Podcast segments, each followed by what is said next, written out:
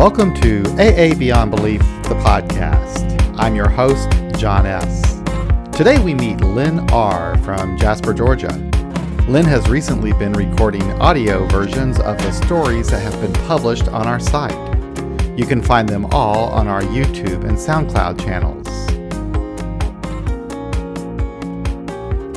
So, hello, I'm here today with Lynn R. from Jasper, Georgia. I met Lynn, I don't know, a month or two ago. Um, he contacted us wanting to do some work for AA Beyond Belief. And what he has done truly is beyond belief. He has done a tremendous number of voiceovers for all of our articles on the site. And we have these things uploaded on SoundCloud and YouTube and we're starting to get a really good response to them. They're just short little 15 minute, 20 minute audio stories from what has been published in AA Beyond Belief, and Lynn has done a tremendous job with that. So thank you, Lynn, and welcome to the podcast. It's good to have you here. Thank you, John, and uh, happy New Year to you. And uh, as far as the podcast, and the uh, recordings go, it's it's my pleasure and my honor to be of service. Uh, you can't you can't begin to b- understand just how much this means, this service means to me, and how much it's helped me. Even yeah. my wife has said she's noticed a difference in my demeanor since I've started doing this. It's it's sort of I've I found a sense of purpose, and yeah. being of service really is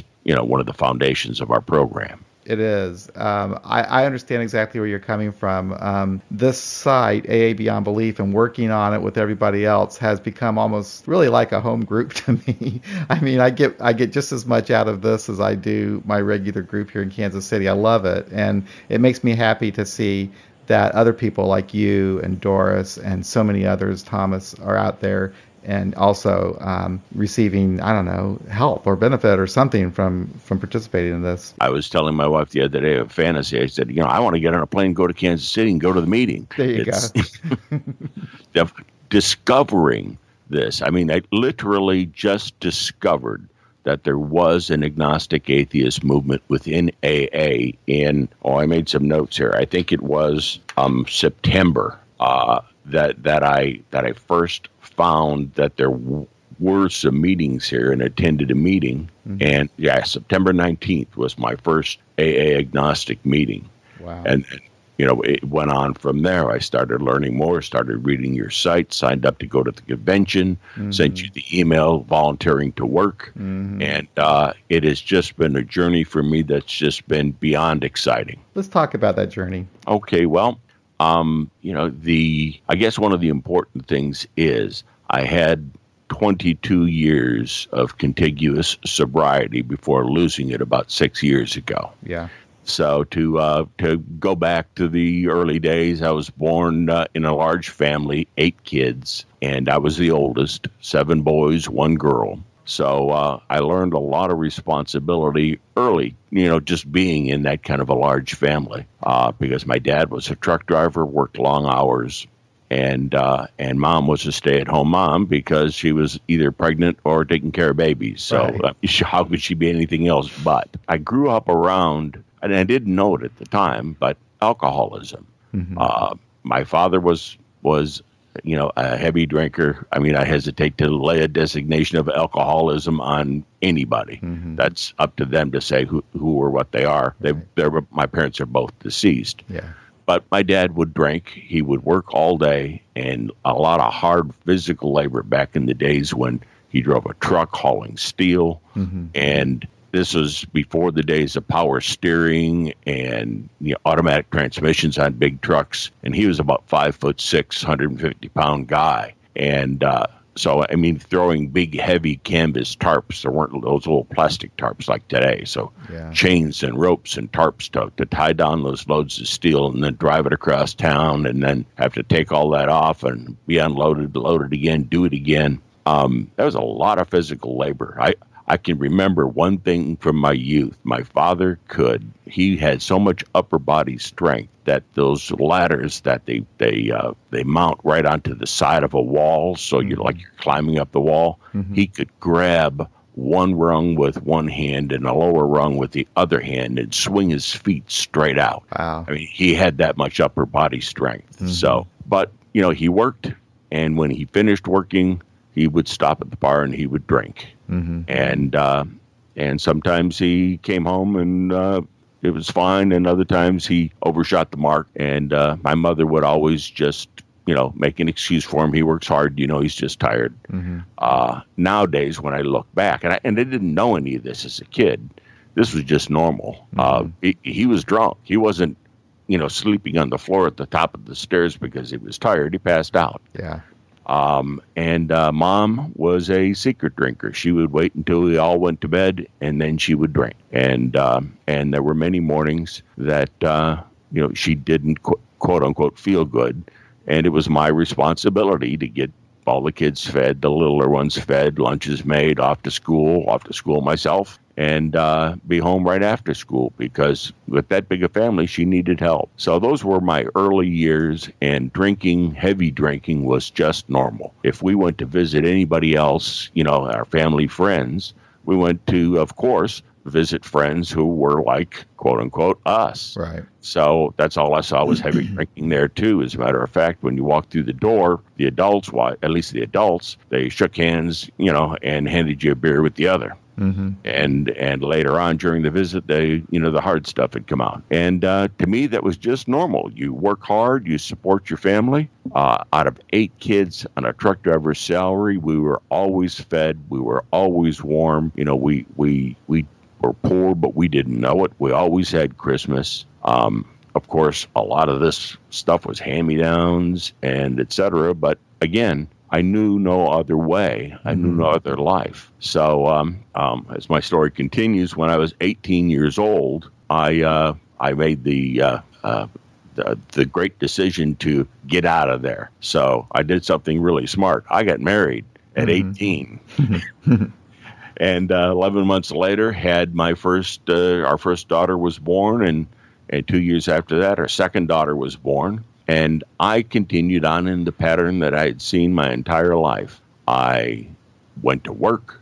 I supported my family. I made sure all the bills were paid. My wife was a stay-at-home mom. And when my responsibilities were complete i drank. Yeah. And and i just figured that's that's just what adults do, and that was my right to do that. Mm-hmm. Uh, as long as I kept them fed, sheltered, supported, um, then then it, it, was my right to do whatever I wanted to do. Sure. Um, but supported also meant emotional support, and I have to admit, now looking back, having learned from the program, I wasn't there for them. They didn't have my emotional support.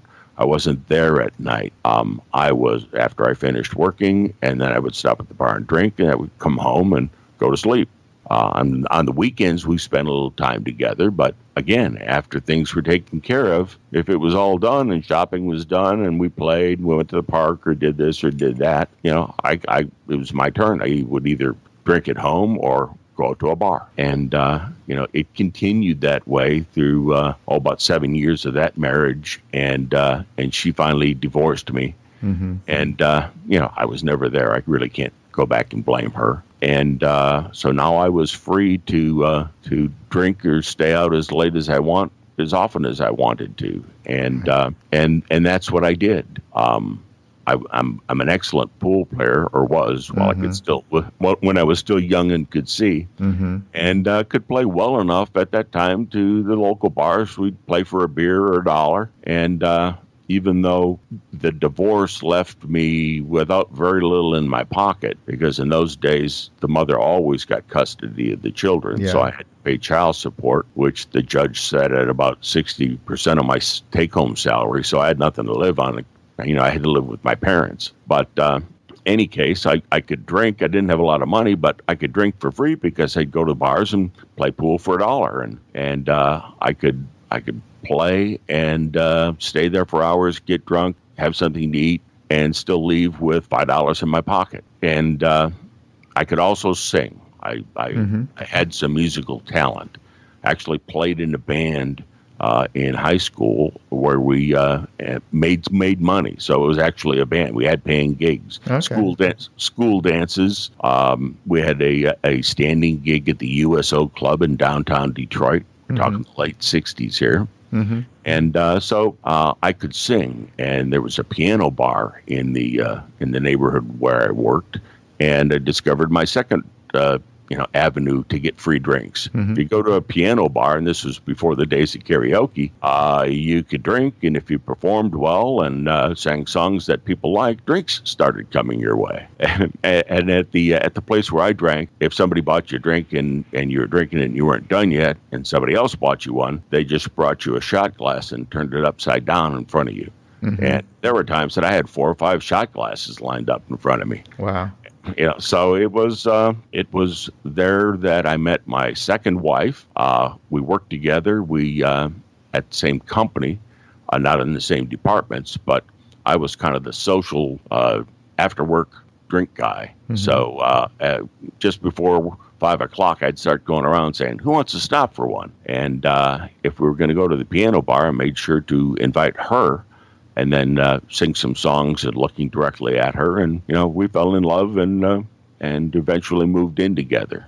And uh, that was comfortable because we were both recently divorced, and living together was good enough for us. Mm-hmm. We didn't need to get married. Then I moved to I got a promotion that moved me to California. So now both of us were making a cross country move, mm-hmm. and uh, and we got married mostly at her family. Her mother's insistent, you're not moving to California unless you guys are married. Mm. So, we got married. And, uh, uh, you know, we were drinking buddies. Her social life uh, was tied to mine. I liked to drink in bars, and uh, she didn't drink nearly as much as I did.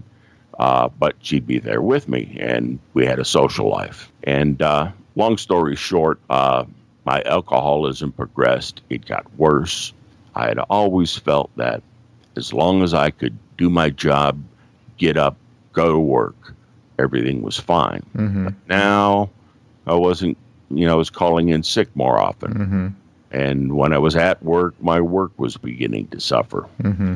And, um, and I started trying to quit drinking, uh, but it never lasted. I could stop for a while and say, I'm not going to do it. And a week later, I'd be drinking again. Yeah the um, the uh, um, at work they had I, I, I had throughout my career I worked mostly for Fortune 250 companies, mm-hmm. so it was a large company with a big you know um, HR department, and um, I started getting started seeing these employee assistance pamphlets, mm-hmm. you know, showing up on my desk. The ones that say, uh, "Do you or your anyone in your family have a problem with drugs or alcohol? We can help." And I said, oh, interesting. And uh, I, I thought everybody was getting them, but uh, they weren't. Interesting. so my boss, um, who turns out his father is a doctor mm-hmm. and uh, and was enlightened about alcoholism, saw my problem and started putting these pamphlets on my desk.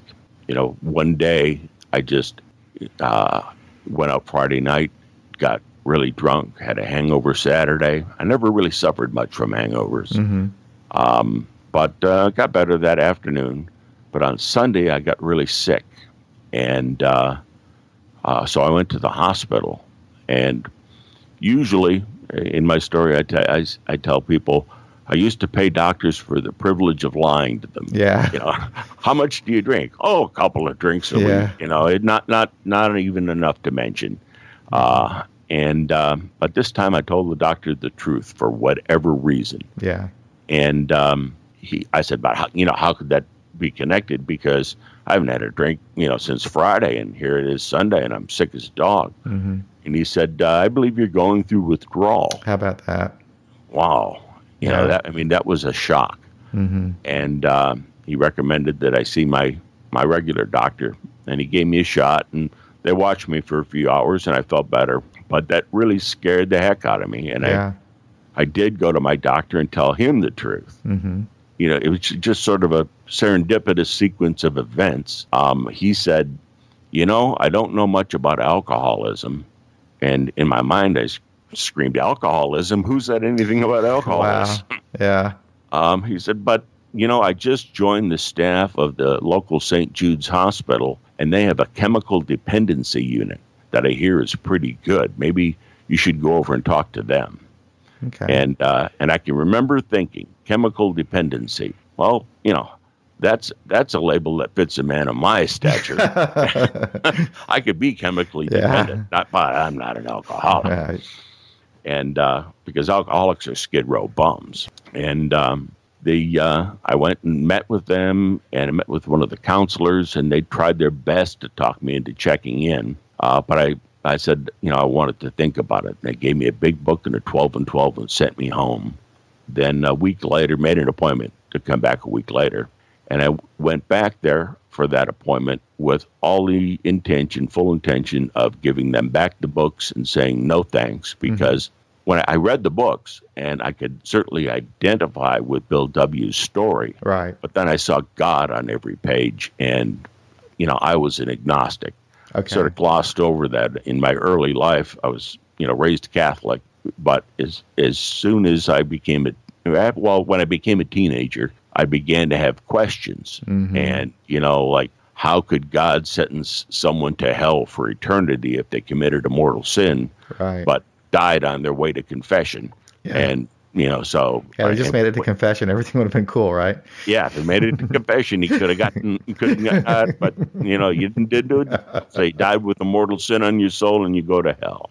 How come babies that aren't yeah. baptized don't get to go to heaven? Mm-hmm and I said, yeah, the the loving and vengeful God thing, I you know, I just couldn't come to grips with, and became agnostic. So now at this point, I'm seeing God on every page of the big book, yeah, and it's yeah. you know, this isn't for me. Yeah. And uh, they. Now, uh, what said, part? What was this like 1980s, Lynn? That you're that you're um, talking about now, or? Yeah, we're we're actually in 1988. Okay. Okay. Uh, my sobriety date was was 12 16 88. Of 88. Gotcha. Okay. And and um, you know, the, I mean, I didn't even make it through Christmas and New Year's. Yeah.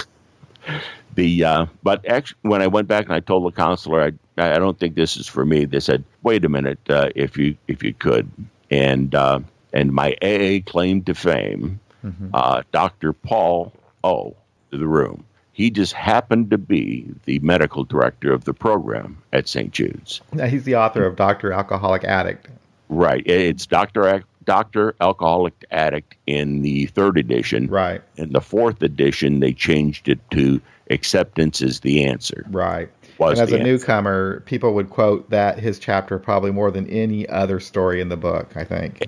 And and it was, and he he was a remarkable, remarkable man. Mm sat down, calmly told me his story. Mm-hmm. And I said, you know, to myself afterwards, if a doctor, now again, we're talking about I have this mm-hmm. self image to maintain. Right. If a doctor could go through this and this program helped him, well, maybe I need to give it a shot because I got to do something. Yeah. I can't stop drinking on my own. I need mm-hmm. some help. Mm-hmm. So I checked in, and uh, the the very next day, the first day, they keep you under observation. And um, and I wasn't real bad. I wasn't going through withdrawals. Uh, and so the second day, they put me in a van and hauled me off to my first AA meeting along with the other patients.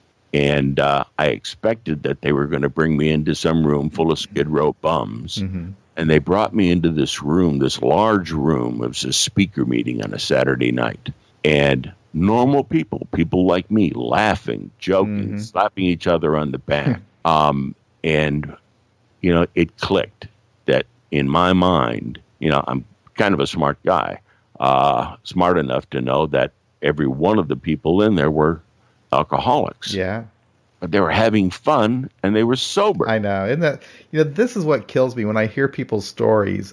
That's what you just described. That's the magic of AA, in my opinion. Yes, I mean it, that fellowship. I, I didn't know you could be happy and have that kind of fun, have a party, mm-hmm. and and not be drinking.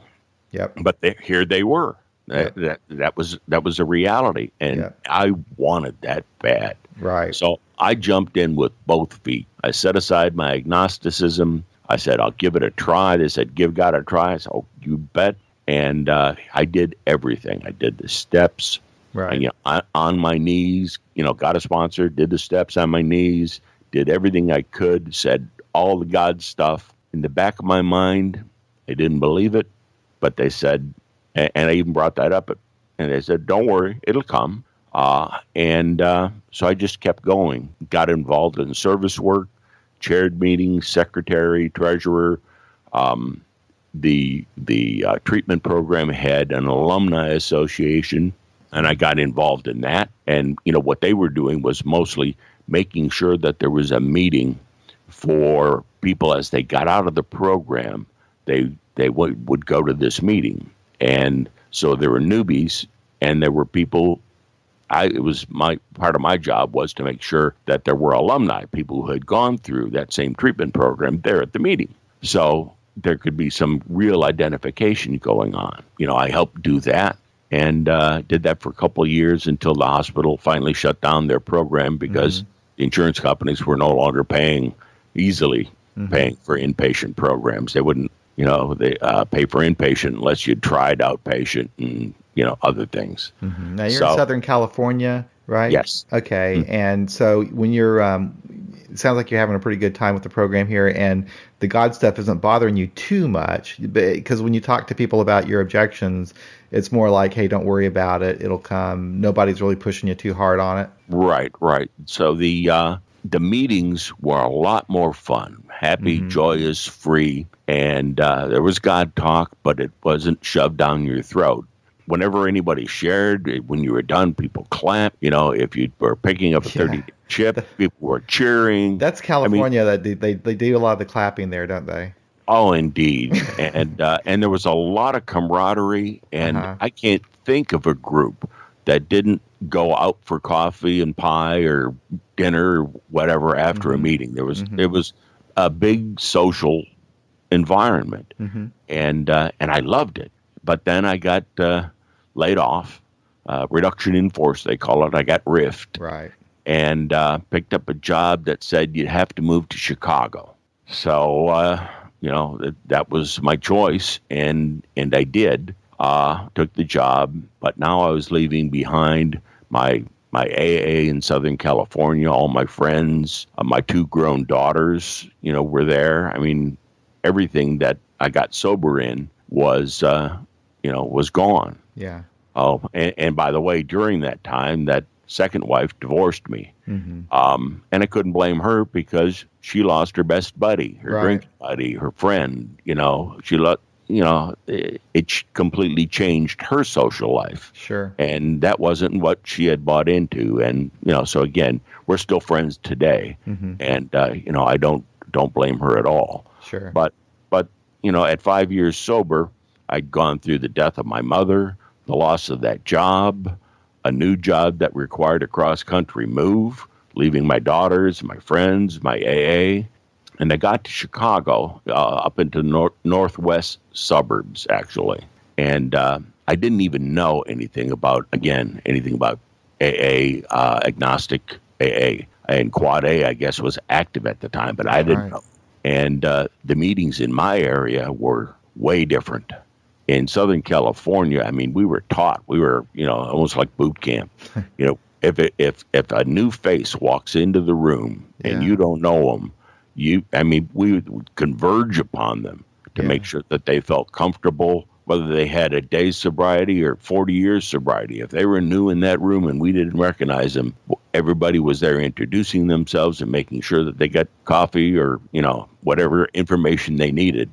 Mm-hmm. Uh, but in Chicago, things were different. They weren't, you know, I walked in and found myself having to introduce myself. Right. Um, you know, there were people talking and laughing, but they were in their own little cliques. And, mm-hmm. uh, you know, I was kind of standing on the outside trying to get in. And and I'm not saying again, now that's not all meetings in Chicago, but that's the ones right. that were near me. And uh, and I stopped going as frequently. Then uh, then another riff, uh, and but I got a job a little farther out of Chicago and found a better meeting, and uh, where where they were more like that California meeting. They mm-hmm. were more uh, inclusive, and they made sure I felt it was a smaller meeting, and they felt uh, made sure I felt comfortable, and I got a sponsor. But uh, turned out he had to move away, and then shortly thereafter, um, I had gotten transferred to Atlanta. So uh, you know, I get down in Atlanta and now I'm in the Bible Belt.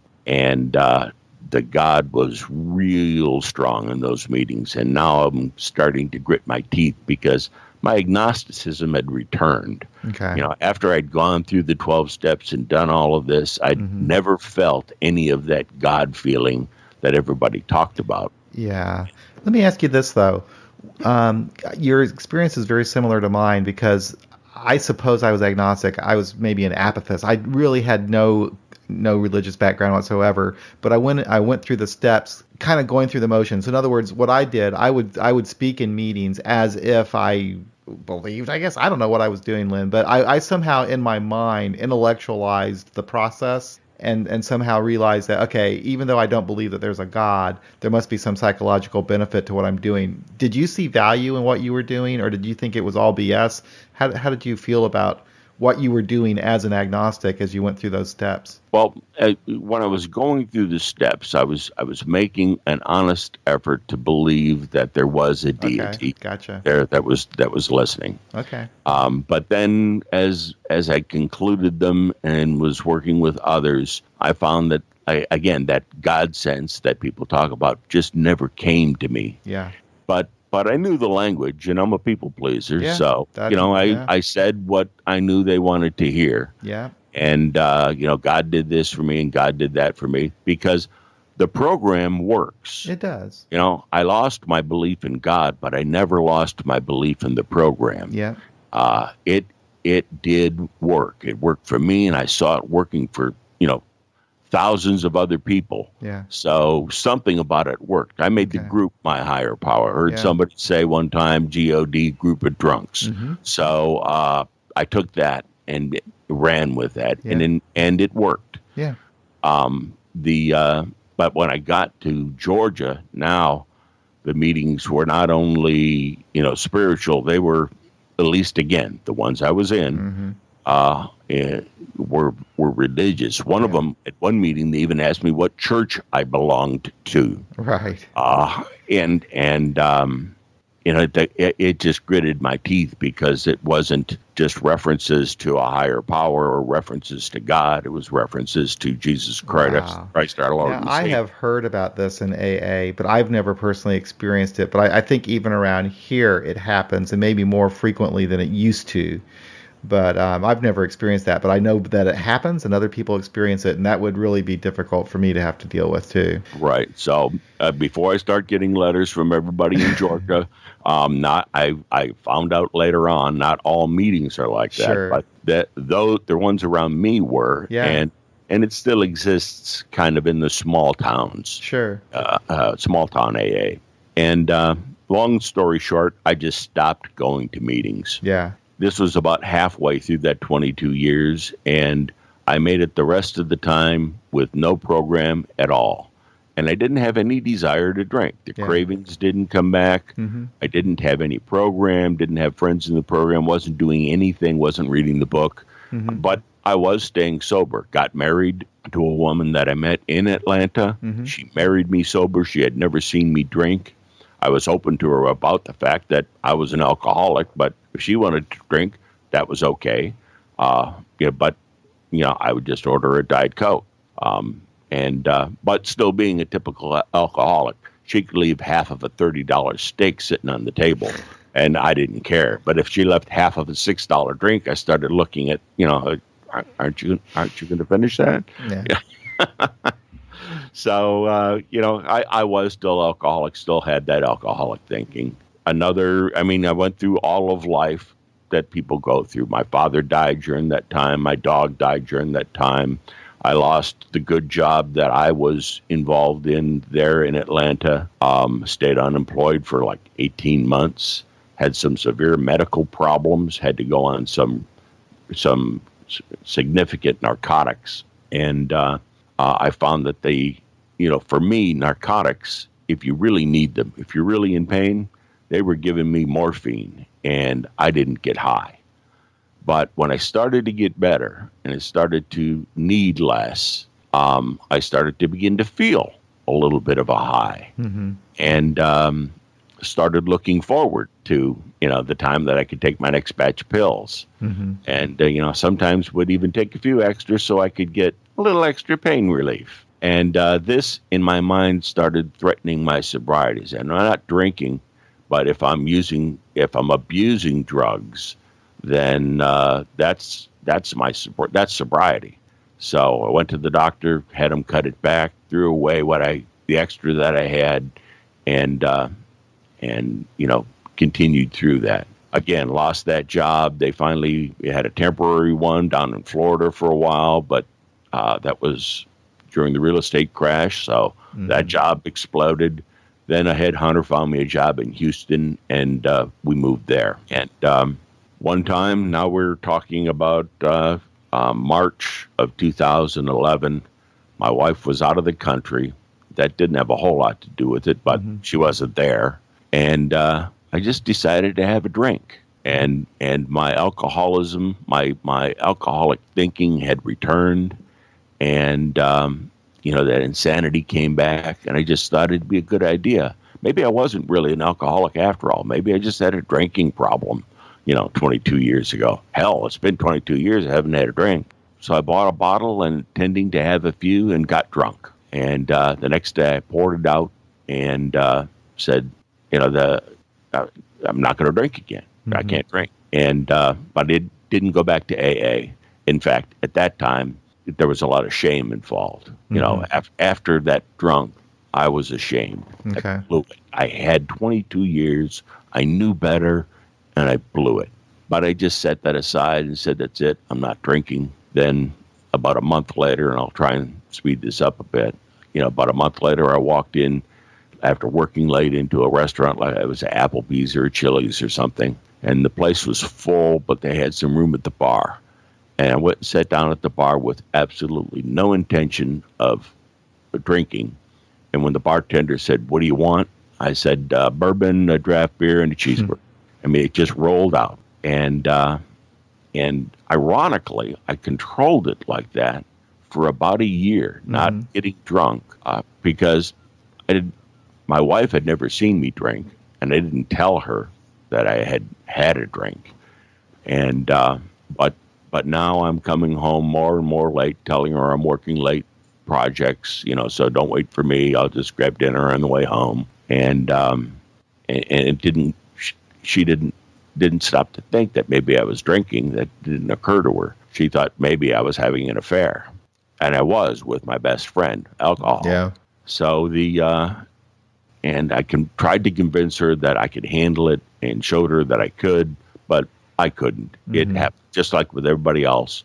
I started to drink, and I became a binge drinker. I'd never been a binge drinker before. I'd been a daily drinker, yeah. but not, not, a binge drinker. Yeah. So now I would stay sober for weeks at a time and then buy a bottle and just, you know, if it was a half pint, I'd mm-hmm. drink it all. If it was a pint, I'd drink it all. If it was a quart, I'd drink it all. Yeah.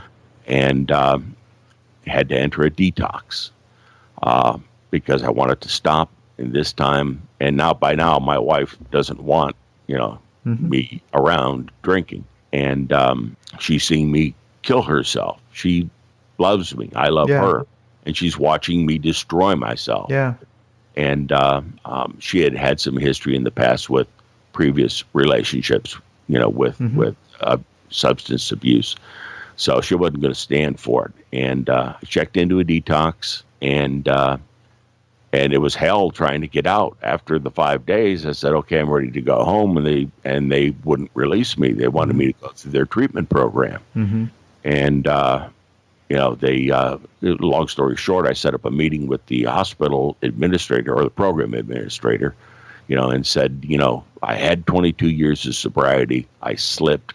I know aa i know everything about aa you know i know the program. I know the steps. I know what i have to do you know, there's nothing you can do for me except keep me locked up for another 21 days. Yeah. You know, you're not going to teach me anything I don't know. Mm-hmm.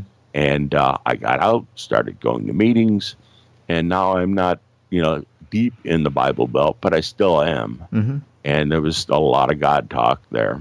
And uh, went for a while, and uh, my wife even went to some Al Anon. And uh, um, just gradually drifted away mm-hmm. and stayed sober again for a long time. I can't really remember how long now. Those the six years here now between then and now. Mhm. uh, got a little fuzzy, but Sure. it it started again. Only yeah, I was a little better at hiding it. Wound up in another detox. This time, I agreed to go to their aftercare program. hmm And again, for me, it was nothing because it was mostly geared around teaching newbies about alcoholism.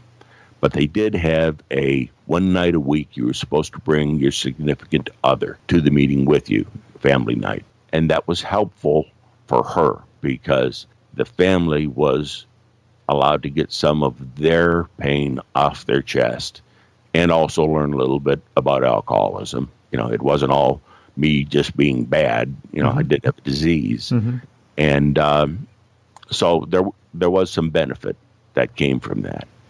And uh, again, that lasted for a long time. And then again, I started sneaking some drinks, and that quickly escalated into the binge drinking again, and back into another detox. Um, this time, I went to a a uh, psychiatrist who specialized in alcoholism and uh, addiction, and did outpatient detox Okay. and uh, and that really worked well for the both Mhm. of us. And uh, and I had a couple of slips, but they Mhm. were minor ones. And uh, you know, he had prescribed some meds for me to you know to come down. And my wife had someone to talk to as well. Mhm. And it was uh, the psychi- It was kind of unique. The, uh, this psychiatrist had what he called a concierge service. I paid him for a year's worth of six thousand dollars of uh, counseling in advance, That's interesting. and and for that amount of money, he was available twenty four seven to be called, and you know, especially in the beginning, Hmm. and and I would go in, you know, in the first week, first you know, a few months, I would go in to see him every week, and then we gradually cut that back, and uh, and that was good, and I stayed sober, you know, for a long time there.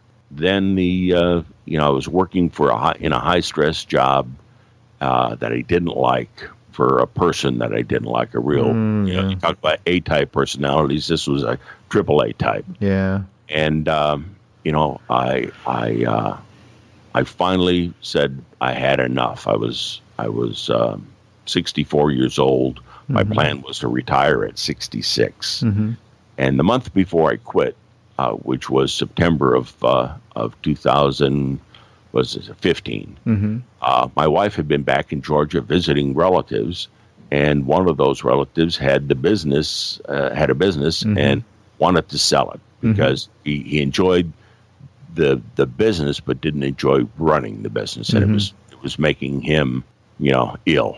Yeah. So um, she came back from that vacation and said, you know, gosh, when you retire, wouldn't it be nice if we could move back and buy a little business and I could run it? And we said, yeah. After I quit that job, I, you know, we were sitting there saying what to do. And we said, well, your cousin wants to sell that business. Let's go look at it. And the next week we were on a plane. We looked at it, decided we were going to buy it hmm she went back. We decided that you know now we didn't have any income, and Mhm. and uh, um, I had ma- I was making a significant income. So Mhm. if I started to draw on Social Security, they would have just taken it all back because we exceeded the amount we could earn. hmm And uh, but I moved here to do due diligence, and uh, alcoholism raised its head again. Here I was alone, lonely, nobody else around, uncomfortable, uh, and I started drinking. Um, and uh, again, on and off, doing those little binges, do it, stop, throw it away. Um, it would take Antabuse. Um, then, you know, that psychiatrist had given my wife uh, a little breathalyzer to use if she suspected me. So we oh would do wow. we would do little video chats, and I would do the breathalyzer and take the Antabuse in front of her, et cetera, et cetera. Uh, but I found ways to cheat. When she came out finally in December, things got better. But then I was still sneaking some drinks. Long story short, last July, I went to um, my last detox, Okay. five day inpatient detox program because I had been drinking a pint or more a night. Mhm. I would wait for her to go to sleep, get up, quickly chug as you know as much as I could, and then jump back into bed. Yeah. And uh, so I came out, bef- and uh, I'm sorry, let me back up. before that, I really wanted to stop drinking. She caught me drinking a few times, and I found a doctor who specialized in addiction, and uh, was you know was a member, and uh, and an atheist. Okay. So I started working with him and a counselor that he recommended, but then I started secretly drinking Mhm. and wound up in that detox. Mm-hmm. When I got out, continued to see that doctor only for counseling. I switched back to that psychiatrist in Houston, Mm-hmm. and and we did FaceTime, Skype, you know, meetings back and forth, Mhm. and um, and uh, so that was back last August, and then I think it was in September I started googling for whatever reason. I looked up atheist or agnostic AA and Mhm. found WAFT. And I Yeah. went, wow.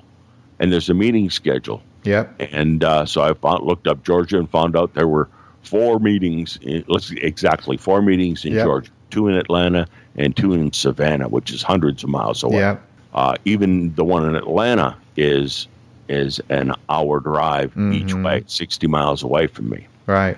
Uh, but I went to my first agnostic AA meeting of the two. Yep. Uh, the uh, the first I I didn't like so much. The 2nd was a really good good one.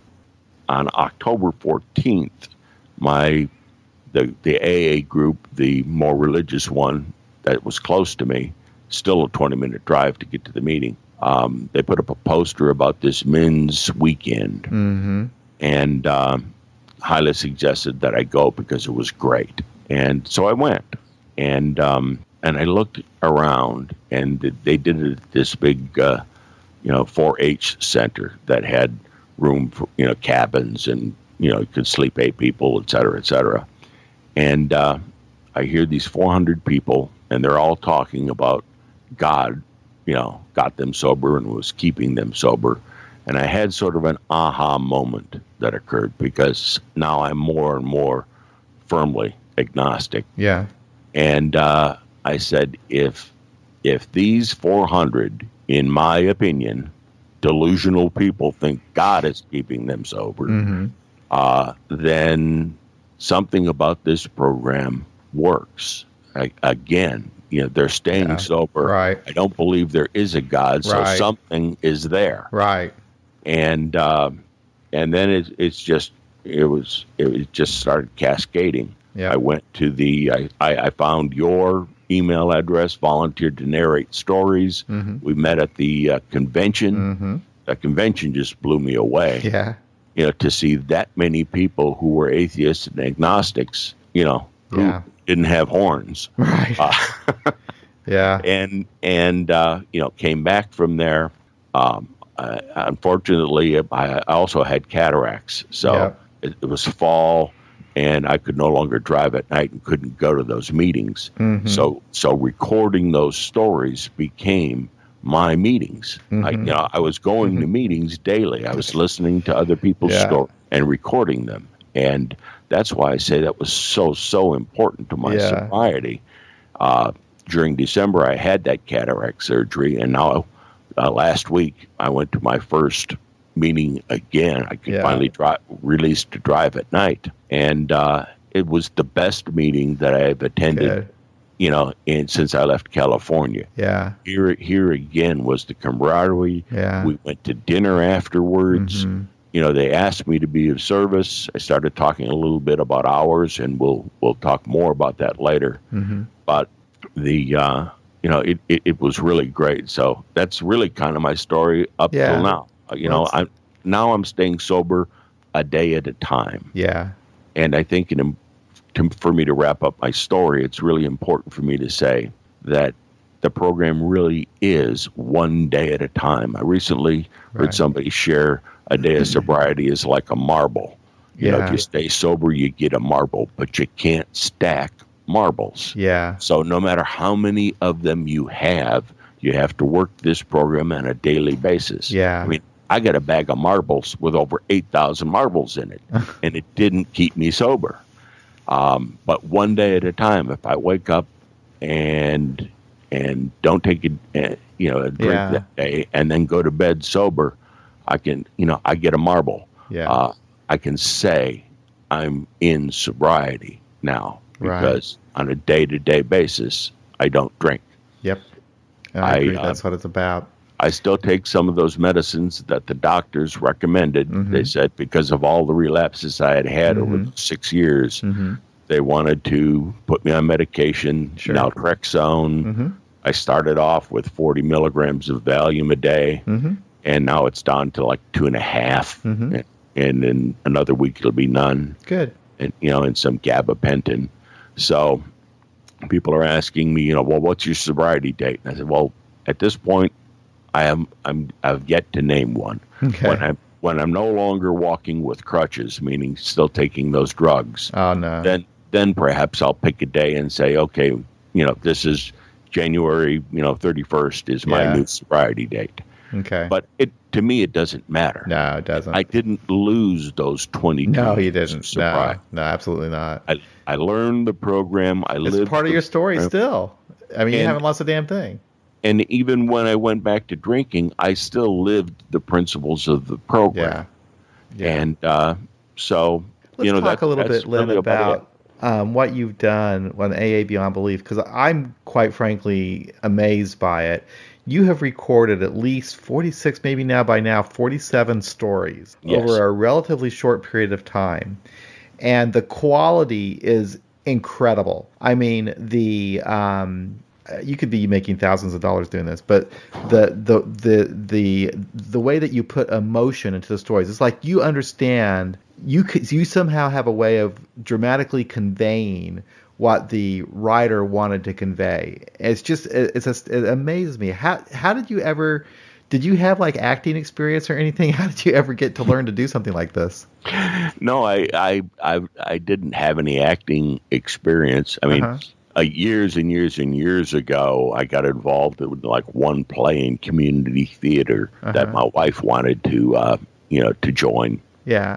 and uh, but that really was my own experience. I I never had acting experience, but I think what it is is I really really do identify with what these people are saying. Yeah. I feel what they feel. I can understand it like yeah. No others can outside of our program. We can each understand each other's pain and suffering, That's what even if our stories me. are different. when I when I listen to those stories, and I've listened to almost every one that you've recorded, you get their you get the sarcasm, you get the humor. You, I mean, it's incredible. I mean, because you you the way that you read the story through your voice, through how you emote.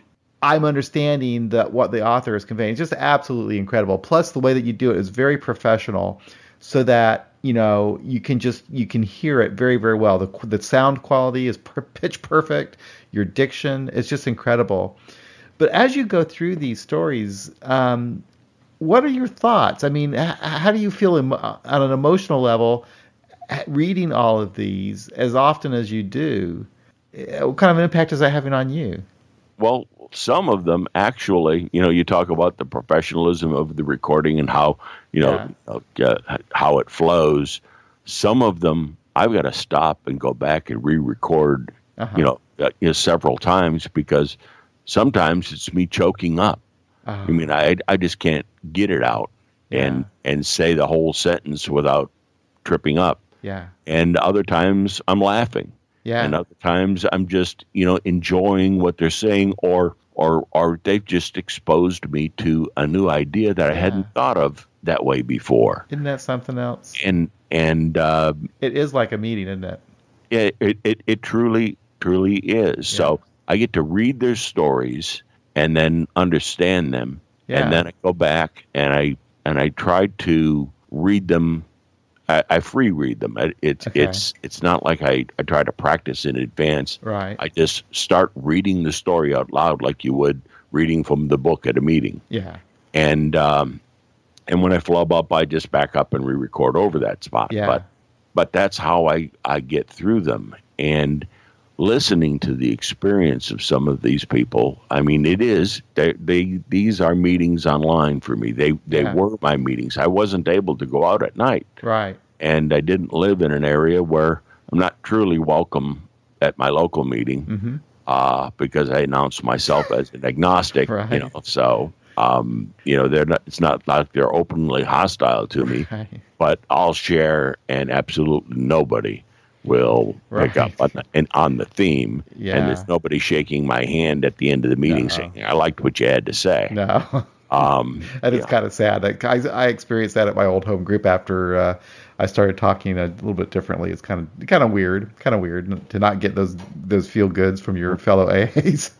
but but all, in all fairness, they've got a very solid group uh-huh. who grew up here yeah. in in the Bible Belt. Sure. They truly believe in what they believe in, yeah. and uh, and you can. It takes both hands to count the number of people who have sobriety in the 20 plus years. I mm. mean, there's a lot of old timers there that have been mm. going to those yeah. meetings for a long time and sober for a long time. One yeah. celebrating 40 years. Yeah. Um, uh, you know, I'm not going to change anybody's opinion no. there. No. And, and they're never going to accept my opinion. No. So, um, if I've got to drive 60 miles to find a meeting that I, that yep. works for me, I'll do that. And besides what you're doing on AA Beyond Belief, that truly is um, service. Um, another thing I was going to say, I've tried um, recording a story that I've written before, and I couldn't. I couldn't do it. I mean, no one would want to listen to it because there's a difference. Like um, speaking and speaking and reading are two different things. Speaking, reading, writing are are just completely different as far as I, have ever been able to experience you have somehow been able to read it in a way that's very engaging for the to, for the listener.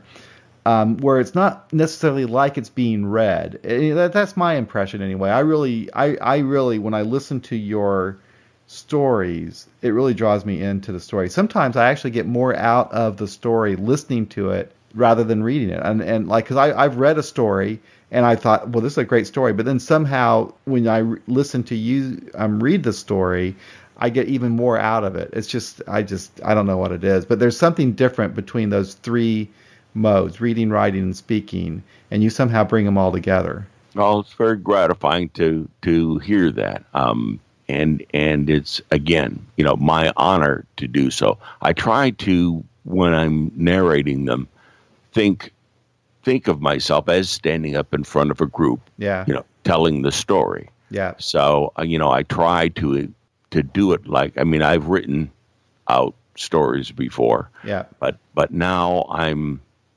like speaking at a meeting.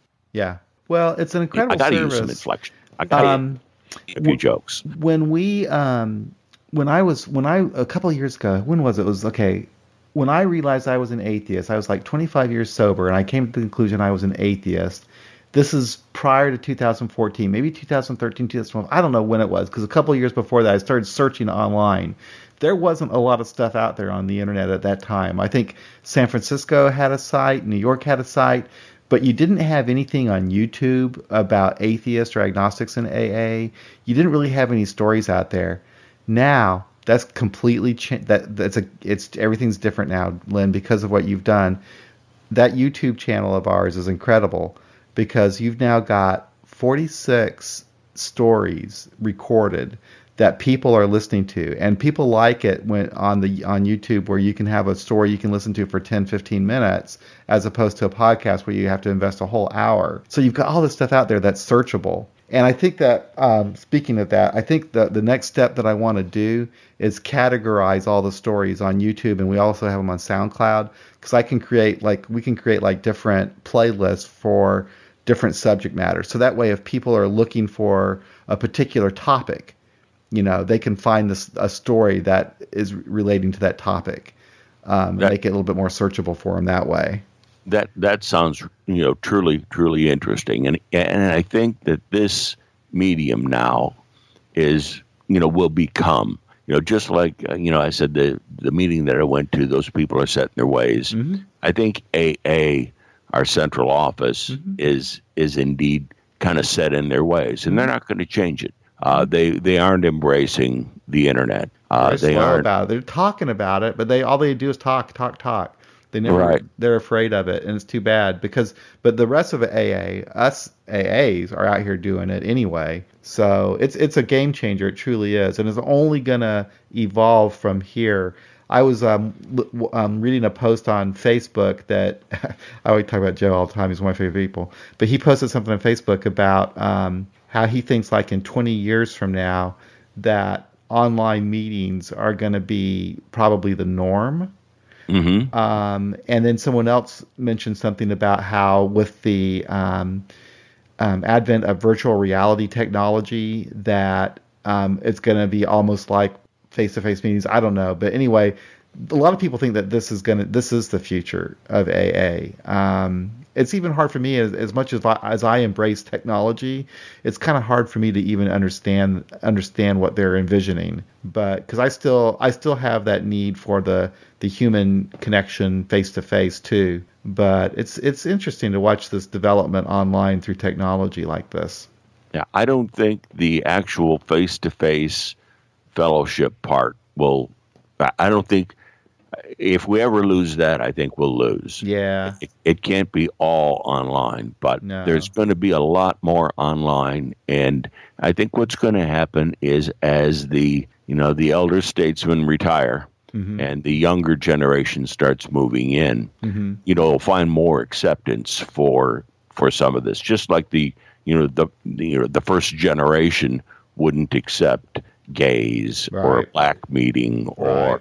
You know, uh, you know, any sort of specialty meeting, Right. and they didn't even consider a women's meeting. hmm Uh, and uh, and they moved on, and others moved in who found those me- those ideas more acceptable. Yep. And uh, as the leadership changes, you know, it will gradually grow, and maybe it's a good thing that we don't try to change too quickly. Yeah. Uh, and uh, you know, but but I think we're headed in the right direction, and our you know uh, agnostic, atheist, free thinkers, you know, meetings are being more and more accepted Oh yeah. and, and growing. They are growing. And and uh, one of the stories that I just narrated was from somebody who was spiritual but preferred the agnostic meetings because uh, they were a little more real. Yeah, that's how I, I, I like them um, because of the we're less focused on what you believe and more focused on what we do, and I think we we give more credit to the fellowship.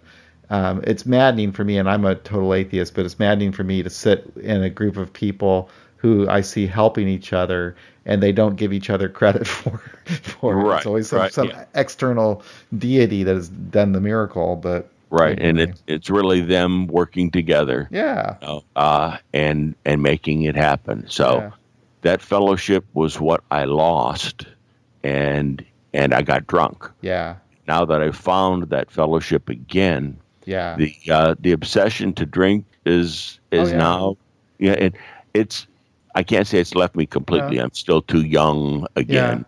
Uh, but it's gone away. I'm not feeling like I need a release. I have one. Yeah. I found a new family. I found Yeah. my fellowship again Yeah, and and that makes me so happy Yeah. inside and comfortable that it's um, it's just hard to express how Sure. how wonderful having the fellowship is. So tell me this: what um, I like, the, what, one thing I like for AA Beyond Beliefs to be a platform for people in recovery to express their recovery through their own creativity, um, so their own talents. So like like you know we've got audio.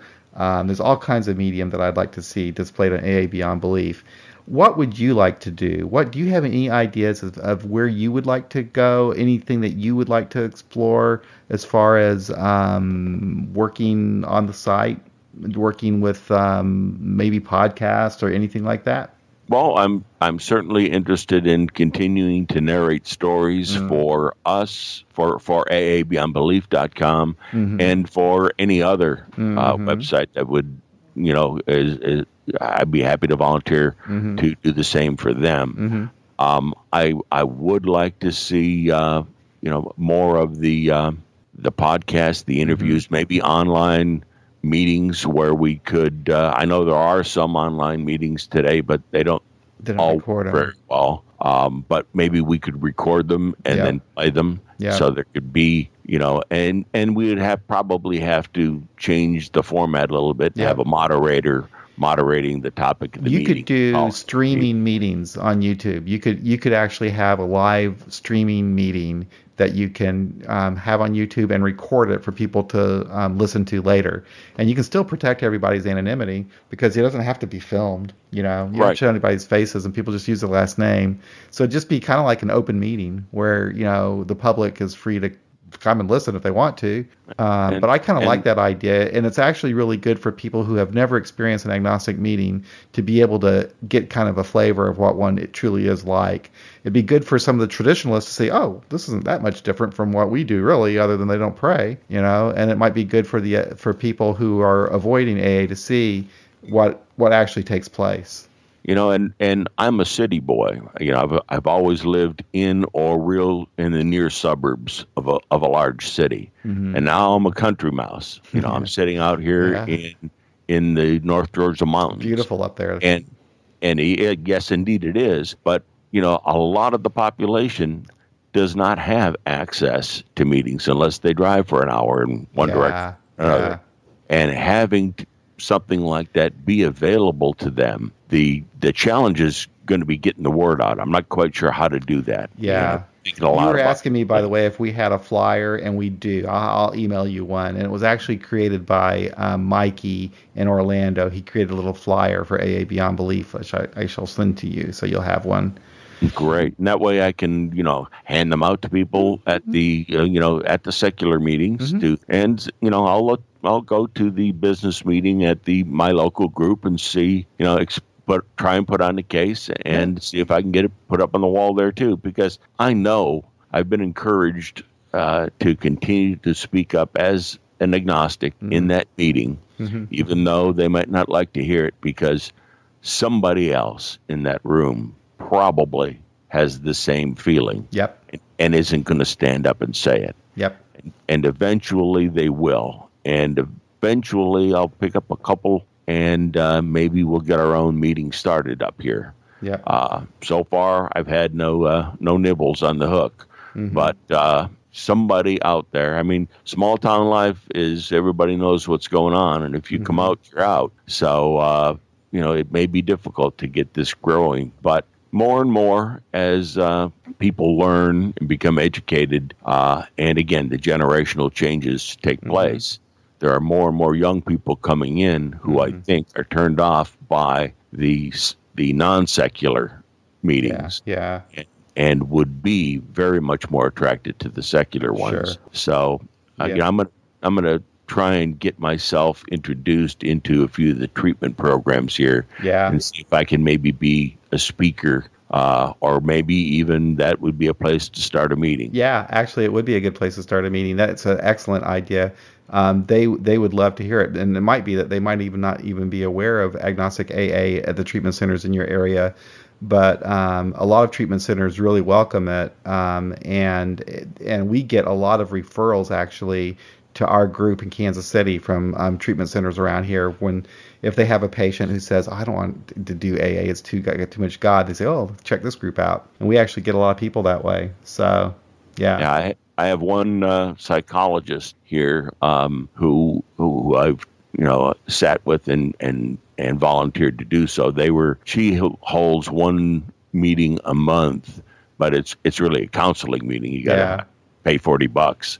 Uh, you know, for people to come in, and um, you know the uh, you know that's that's part of it. People who aren't mm-hmm. into the uh, religious AA, and uh, but are court ordered to go to you know, get yeah. treatment. Uh, and uh, and she invited me to uh, you know come to those. Of course, I still got to pay forty bucks. Yeah. So um, you know, I'm not. I know I'm not going to get a whole lot of people that are interested in going there, yeah. but from there, I can pull in some people yeah. and we'll get something started Good. one way or another. Yeah, it's gonna it's, it's gonna, happen. happen. It will. Well, I've really enjoyed this talk. Thank you very much for agreeing to do this, and thank you again for all of your work on AA Beyond Belief. Um, it's helped many many people, including myself. So thank you very much for that, Lynn. Well, thank you very much for having me, for uh, giving me a platform to tell my story, and also to uh, anybody that's listening. Uh, if you're interested in North Georgia to try and get something together, or or even if it's not a meeting, just get together. Um, you know, I'm I'm welcome. I welcome anybody to contact me. Well, thank you, Lynn. Thank you for letting me be of service. Well, that's it for another episode of AA Beyond Belief, the podcast. Thank you for listening. May take a week off next week. Uh, my daytime job is getting pretty demanding. Got to put a little bit of time into that. Uh, but I've got some interesting guests coming up. I'm reading a book right now that I'll be finishing soon. Uh, we Could Be Heroes by Sarah Dale, a very talented author from Lincoln, Nebraska, and I'd love to have her on to talk about her book. Also, uh, Dale Kay, my friend from Florida, has written a very interesting book, a study, a secular study of the Big Book. I'd love to talk to him about that. Ben B, of course, also from Lincoln, will be back on to uh, help us finish out the steps with a nice little chat about step 12. So until then, you all take care, be well. We'll talk again soon.